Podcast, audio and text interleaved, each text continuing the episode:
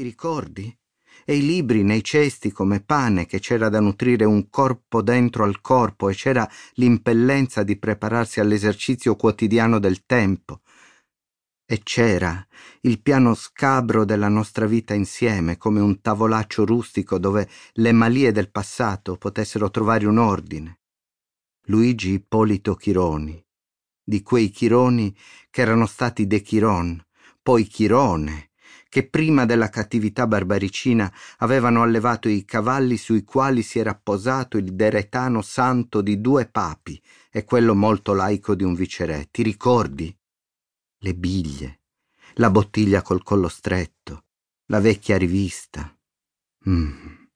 La nostra vita messa in posa nel caos predestinato del ricordo.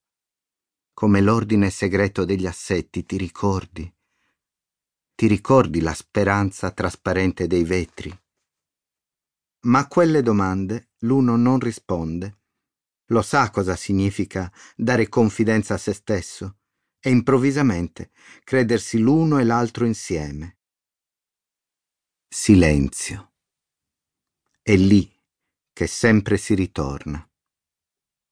Nella stanzetta ormai c'è luce di camera ardente, perché una macchia nera si è aperta al centro del bulbo solare. L'uno e l'altro si guardano. Il primo, disteso, pare assente, ma osserva il secondo attraverso le palpebre serrate.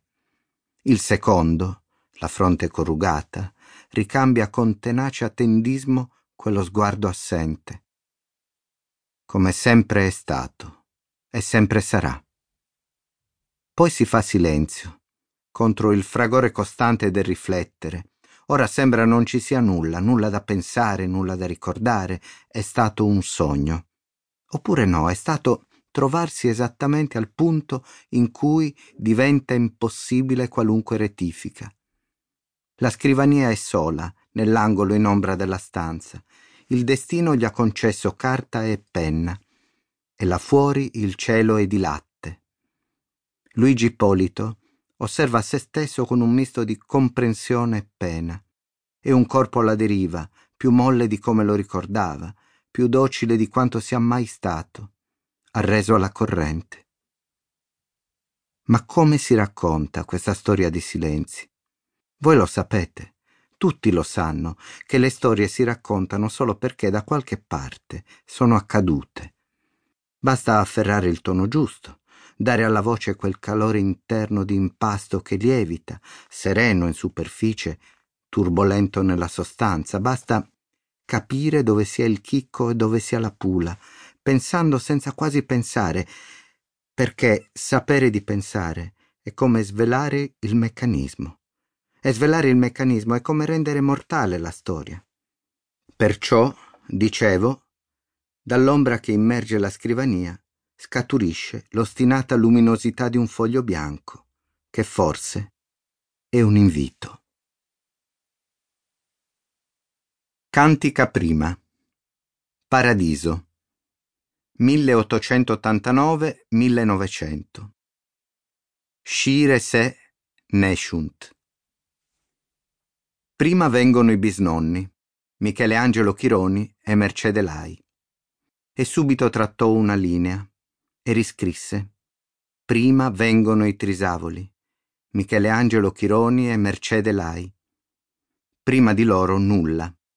E c'è da dire che se non si fossero incontrati in chiesa, lui fabbro e lei donna, è probabile, anzi sicuro, che questa stirpe si sarebbe polverizzata nell'anonimato che avvolge le storie di questa terra, prima che qualcuno si decida a raccontarle.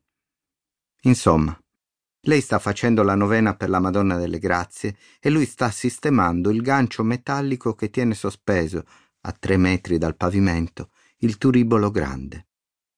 Lei ha sedici anni, lui diciannove.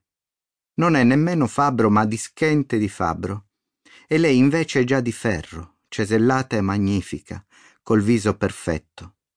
Lui dall'alto percepisce come uno sprofondo, lei dal basso una vertigine ed è tutto.